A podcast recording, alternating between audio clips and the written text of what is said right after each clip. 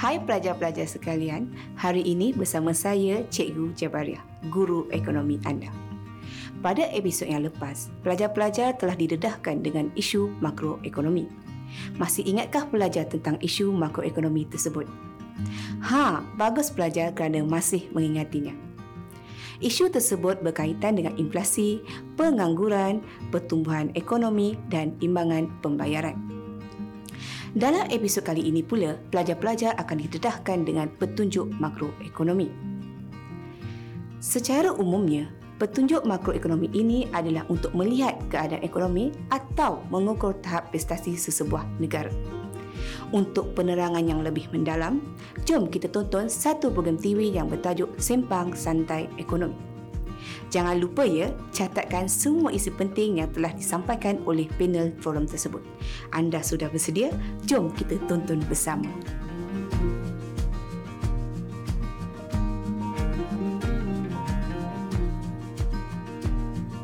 Hai, Assalamualaikum dan selamat sejahtera.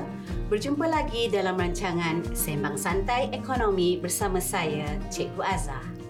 Saban hari kita sering mendengar rumutan dari berbagai pihak yang mengatakan bahawa keadaan ekonomi negara tidak baik.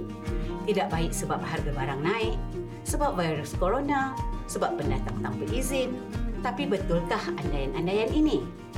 Jadi pada hari ini, Sembang Santai Ekonomi akan membincangkan tajuk Petunjuk Makro Ekonomi. Fokus perbincangan pada hari ini ialah apakah petunjuk makroekonomi dan bagaimanakah petunjuk makroekonomi ini boleh digunakan untuk mengukur prestasi ekonomi sesebuah negara. Bagi menjawab dua persoalan ini, bersama saya di studio dua orang panel yang tidak asing lagi iaitu di sebelah kanan saya, ahli panel yang pertama, Cikgu Ishak bin Ismail dari Kolej Tingkatan 6 Sri Istana. Apa khabar Cik Lisa? Alhamdulillah sihat. Segak bergaya hari ini ya datang ke studio. Terima kasih banyak.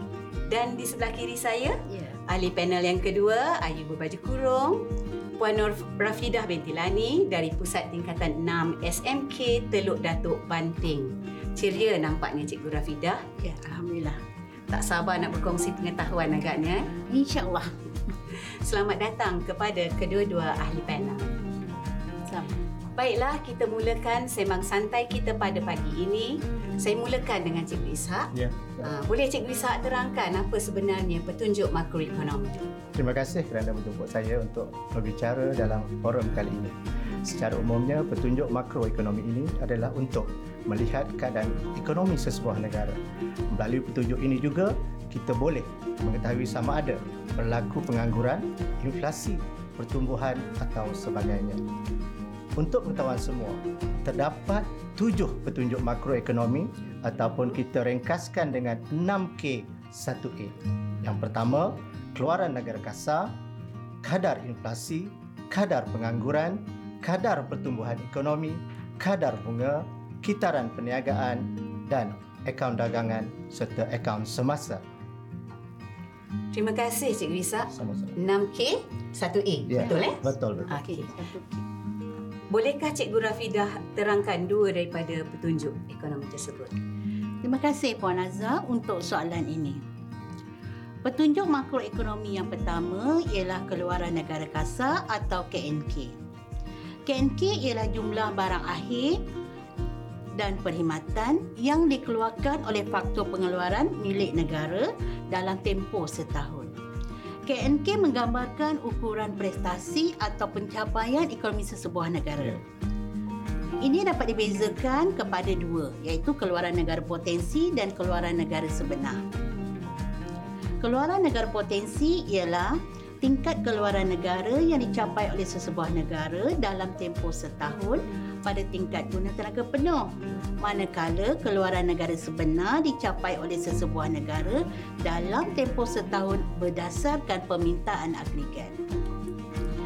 Petunjuk yang kedua pula ialah kadar inflasi.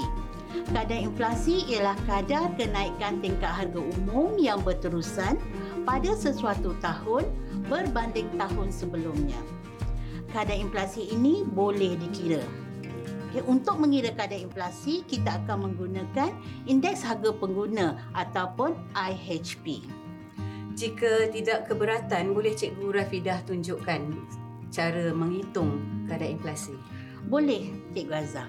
Untuk mengira kadar inflasi, kita menggunakan formula indeks harga pengguna tahun semasa tolak dengan indeks harga pengguna tahun sebelumnya dibahagikan dengan indeks harga pengguna tahun sebelum darabkan dengan 100. Indeks harga pengguna ialah ukuran purata perubahan tingkat harga umum pada sesuatu tahun berbanding dengan harga tahun asas. Di sini saya telah sediakan satu contoh pengiraan untuk mengira kadar inflasi. Andaikan indeks harga pengguna sebuah negara pada tahun 2018 ialah 106.8 dan pada tahun 2019 ialah 108.6. Masukkan kedua-dua indeks harga pengguna tahun tersebut ke dalam formula.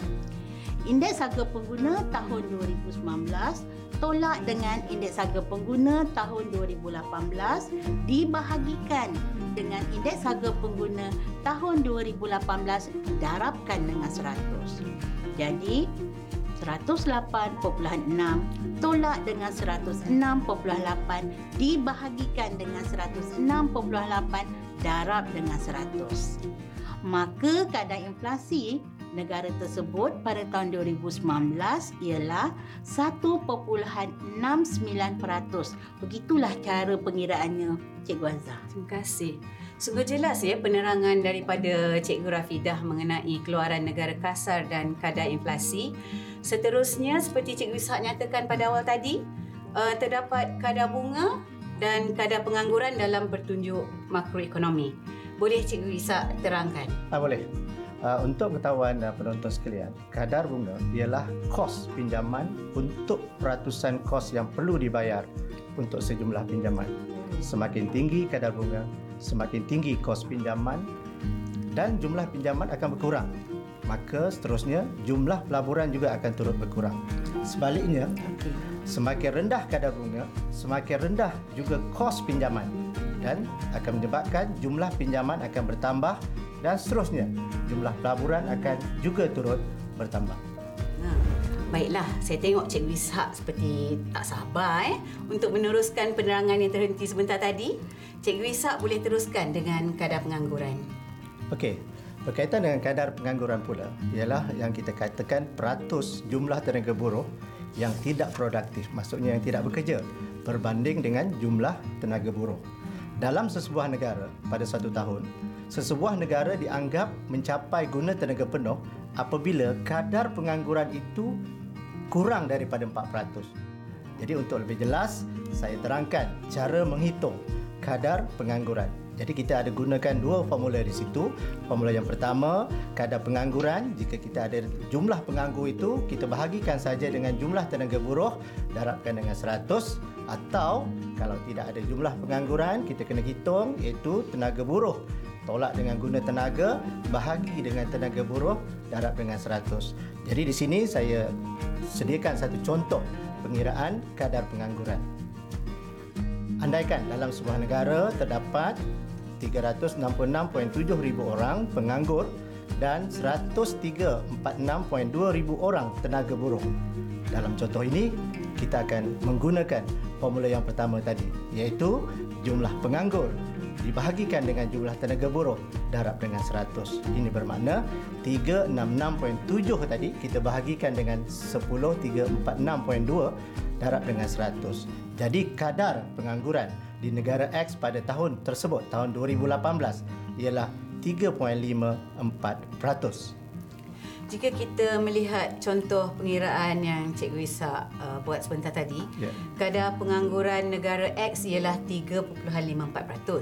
Ini bermakna negara X telah mencapai guna tenaga penuh kerana kadar penganggurannya kurang dari 4%. Betul begitu Cikgu Isa? Ya, betul. Bijak juga saya rupanya. Ya. Yeah. Seterusnya betul. saya kembali kepada Cikgu Rafidah. Bagaimana Boleh. ya jika berlaku masalah diplomatik antara sebuah negara okay. dengan negara yang lain.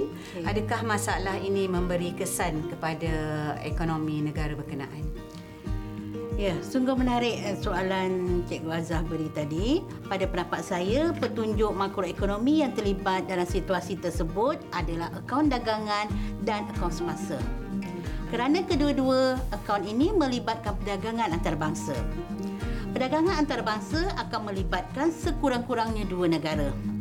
Sebelum saya menerangkan dengan lebih mendalam lagi, penonton perlu tahu apa yang dimaksudkan dengan akaun dagangan dan akaun semasa. Akaun dagangan adalah untuk mengukur perbezaan antara nilai ekspor barang nampak dengan nilai import barang nampak.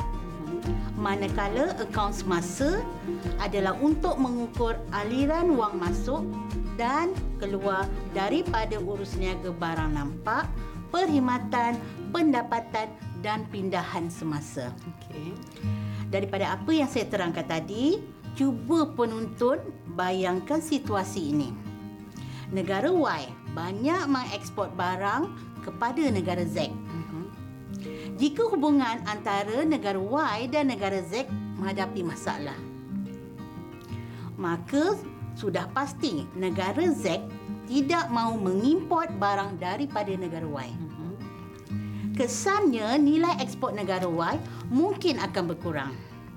Oleh itu, akaun dagangan dan akaun semasa negara Y akan berkurang. Secara ilmiahnya, untuk menghitung akaun dagangan ialah nilai ekspor barang nampak tolak dengan nilai import barang nampak. Manakala untuk menghitung akaun semasa pula, imbangan akaun dagangan tambah dengan imbangan perkhidmatan, tambah juga dengan imbangan pendapatan dan tambahkan juga dengan imbangan pindahan. Maafkan saya. Saya ingin menambah sedikit apa yang dikatakan oleh panel kedua tadi. Okey, boleh. Semakin hangat nampaknya topik perbincangan kita pada hari ini. Ya, Silakan Cik menarik. Isa. Terima kasih Cik Azhar. Pada pendapat saya, satu lagi petunjuk yang boleh kita lihat daripada situasi tadi ialah kadar pertumbuhan ekonomi. Di mana jika sebuah negara mempunyai masalah dengan negara lain, contohnya, ia juga akan menjejaskan tingkat keluaran negara. Ini kerana untuk menghitung kadar pertumbuhan ekonomi, formulanya ialah kita menggunakan formula KDNK benar tahun semasa ditolak dengan KDNK benar tahun sebelumnya dibahagi dengan KDNK benar tahun sebelumnya darab dengan 100. Jadi saya berikan satu contoh ya, satu contoh misalnya keluaran negara Y pada tahun 2015 ialah 59530 juta apabila negara Y mempunyai masalah diplomatik dengan negara Z pada tahun 2016 menyebabkan keluaran negara Y akan menurun. Kita andaikan menjadi 58500 juta. Oh. Ini akan mengakibatkan penurunan kadar pertumbuhan ekonomi negara Y menjadi negatif 1.73%. Jadi, apabila kadar pertumbuhan adalah negatif, ini akan bermaksud negara Y akan mengalami kemelesetan ekonomi. Jadi, secara tidak langsung, situasi tadi telah menjejaskan masalah ekonomi di negara Y tersebut. Oh, gitu. Nampaknya kita telah uh, membincangkan enam daripada tujuh petunjuk makroekonomi Ya, betul. seperti Cik Ishak kata tadi 6K dan 1E. Ya, betul. Jadi petunjuk yang terakhir yang belum kita bincangkan ialah kitaran perniagaan. Disebabkan Cikgu Ishak dah pun mencelah sebentar tadi, saya ajukan soalan ni kepada Cikgu Rafidah lah. Ya. Pandai Cikgu Ishak ya. Harap Ya. saya. Baiklah, sebenarnya kitaran perniagaan ialah satu kadar ekonomi di mana menunjukkan kadar ekonomi sebuah negara sama ada melambung ataupun meleset dalam jangka masa tertentu. Jadi untuk penonton lebih faham, saya sediakan Raja Kitaran Perniagaan. Berikut adalah Raja Kitaran Perniagaan yang menunjukkan keadaan KNK potensi dan KNK sebenar. Untuk pengetahuan penonton, perbezaan antara keluaran negara sebenar dengan keluaran negara potensi dinamakan jurang keluaran negara ataupun jurang KNK. dalam kitaran perniagaan terdapat tiga keadaan ekonomi iaitu pengembangan ekonomi, kemelesetan ekonomi dan kestabilan ekonomi. Okay, saya akan menerangkan pengembangan ekonomi. Pengembangan ekonomi berlaku apabila pendapatan negara sebenar melebihi pendapatan negara potensi. Dari raja, kita lihat jangka masa tersebut antara tahun T0 hingga T1 dan tahun T4 hingga T5. Pada masa ini, berlaku lompang inflasi yang ditunjukkan oleh titik A, B dan titik GH. Jadi kadar pertumbuhan ekonomi pada masa ini juga tinggi manakala kadar pengangguran adalah rendah. Baiklah, negara kita pernah uh, beberapa kali eh, mengalami kemelesetan ekonomi. Kalau tak salah saya Ya, yang betul. hebat pada tahun 1998 Ya, betul. dan kemudian 2008 Ya. dan yang terkini kata suara-suara di luar sana negara akan mengalami sekali lagi masalah kemelesetan ekonomi uh, ekoran wabak COVID-19 yang bukan hanya mer- menyerang Malaysia eh, Ya, ya, betul. tapi satu dunia sedang mengalaminya. Ya. Jadi boleh Cikgu Ishak um, terangkan apa maksud kemelesetan ekonomi sebenarnya? Okey. Jadi kemelesetan ekonomi yang berlaku apabila pendapatan negara potensi melebihi pendapatan negara sebenar. Jadi kalau kita lihat eh rajah yang ada tu jangka masa kemelesetan antara tahun T2 hinggalah tahun T3. Jadi pada masa itu wujud lompang deflasi. Jadi maksudnya lompang deflasi itu dia punya gap dia ialah DE. Ya. Kadar pertumbuhan ekonomi pada masa itu juga adalah paling rendah dan kadar pengangguran juga adalah paling tinggi. Jadi biasanya pada masa kemelesetan ini kadar pengangguran adalah melebihi 10%. Jadi tinggi tu. boleh Tinggi. saya teruskan lagi Oh, sila sila. dengan kestabilan ekonomi. Wah, okay. Cikgu Ishak macam dah terbaca fikiran saya ya. Dah semangat. Saya, ha, saya belum utarakan lagi soalan. Cikgu Ishak dah uh, berura nak bercakap. Ya, jadi Cikgu Ishak terangkan secara umum saja uh, sebab masa agak mencemburui perbincangan kita pada hari ini. Silakan Cikgu Ah, Ishak. Terima kasih. Jadi kestabilan ekonomi pula berlaku apabila pendapatan negara potensi pula sama dengan pendapatan negara sebenar. Kalau kita lihat rajah tu ialah tahun T2, T4 ataupun titik C dengan F tu kita panggil pendapatan pada masa itu ialah pendapatan yang harga umumnya adalah paling stabil. Jadi pada masa itu juga kadar pertumbuhan ekonomi juga adalah paling stabil dan berlakulah juga guna tenaga penuh. Hmm. Mantap sekali eh, penjelasan. Uh, oleh ahli panel pada hari ini. Terima kasih saya ucapkan kepada Cikgu Ishak dan Cikgu Rafidah kerana sudi berkongsi pengetahuan tentang petunjuk makroekonomi yang merangkumi 6K iaitu keluaran negara kasar, kadar inflasi, kadar pengangguran, kadar pertumbuhan ekonomi, kadar bunga dan kitaran perniagaan serta 1A jangan lupa akaun dagangan dan akaun semasa. Semoga apa yang dikongsikan pada hari ini akan menambahkan pengetahuan kita semua. Bagi pihak ahli panel dan produksi Sembang Santai Ekonomi, saya mengucapkan setinggi-tinggi penghargaan kepada semua penonton yang sudi menonton sehingga ke akhir rancangan. Terimalah salam, salam bersantun, minta maaf, minta ampun. Sekian, wassalamualaikum warahmatullahi dan salam sejahtera. Ekonomi satu visi, pasti ada solusi. Ha, pelajar sekalian, bagaimana dengan forum tadi? Menarik bukan? Bagi cikgu, banyak yang boleh kamu pelajari daripada forum itu tadi. Oleh itu, mari kita menguji kefahaman masing-masing. Soalan yang pertama. Antara berikut yang manakah bukan petunjuk makroekonomi? A.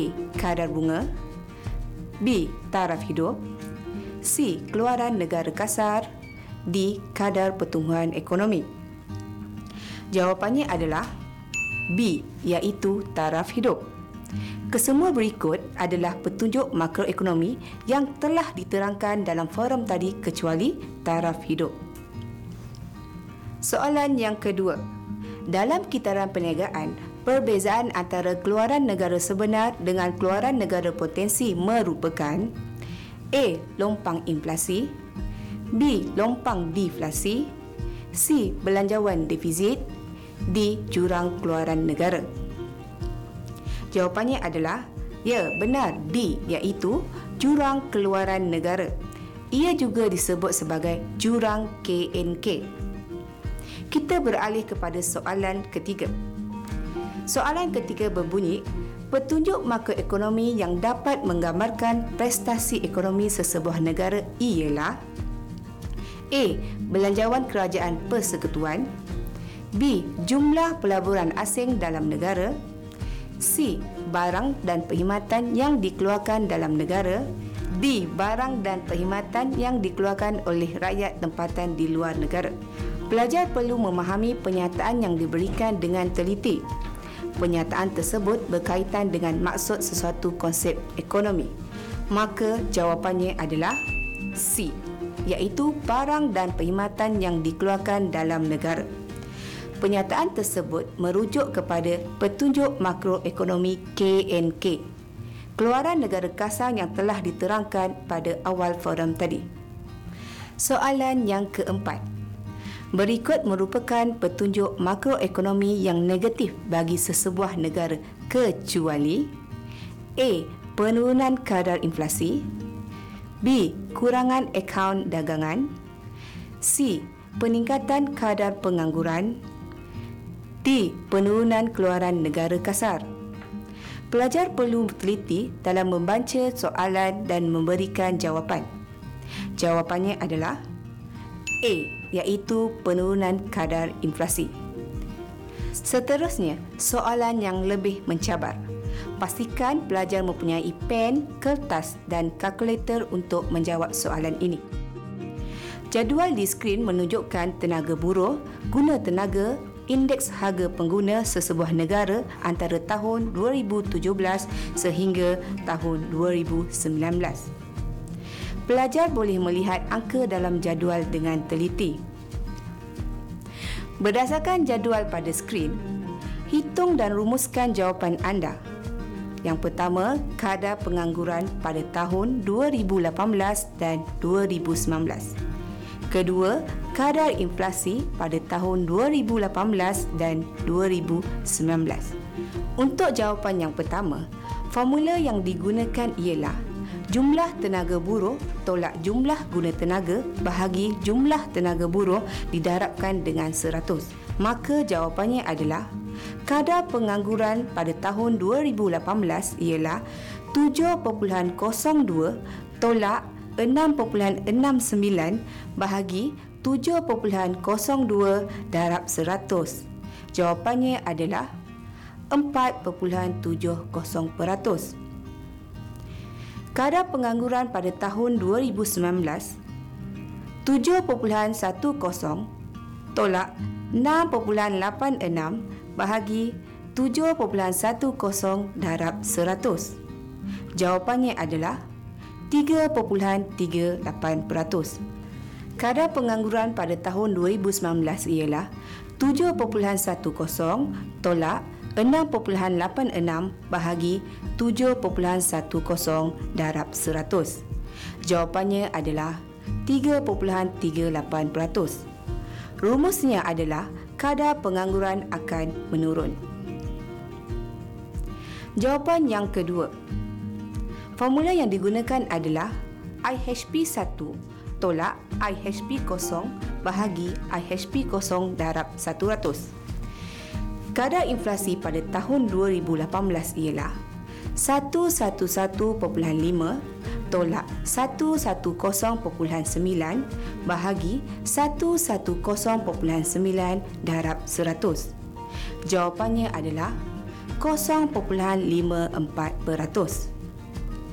Kadar inflasi pada tahun 2019 ialah 113.0 tolak 111.5 bahagi 111.5 darab 100. Jawapannya adalah 1.35%. Rumusannya adalah kadar inflasi semakin meningkat. Tahniah pelajar sekalian, kamu sememangnya hebat. Kamu dapat menjawab soalan dengan baik sekali. Nampak gayanya, kamu telah memberikan sepenuh fokus terhadap forum yang cikgu sediakan. Sebelum cikgu mengundur diri, mari kita imbas kembali tujuh petunjuk ekonomi. Yang pertama, keluaran negara kasar. Yang kedua, kadar inflasi. Yang ketiga, kadar pengangguran. Yang keempat, akaun dagangan dan akaun semasa. Yang kelima, kadar pertumbuhan ekonomi. Yang keenam, kadar bunga dan yang terakhir ketujuh, kitaran perniagaan.